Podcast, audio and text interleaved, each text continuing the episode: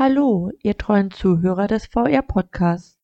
Ich möchte euch auf diesem Weg eine kurze Nachricht von Hanni und Nanni überbringen.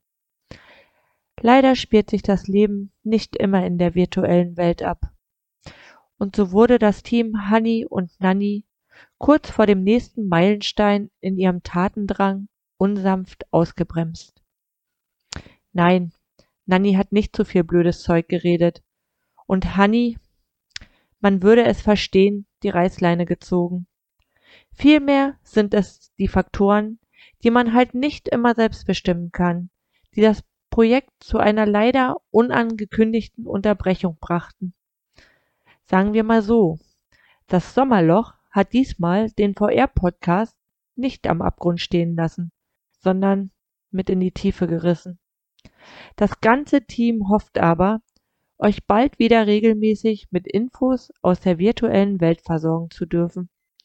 Und natürlich wird dann auch das verspätete, aber nichtsdestotrotz sensationelle Jubiläum gebührend gefeiert. Also in diesem Sinne, haltet die Ohren steif und Grüße von Hanni und Nanni.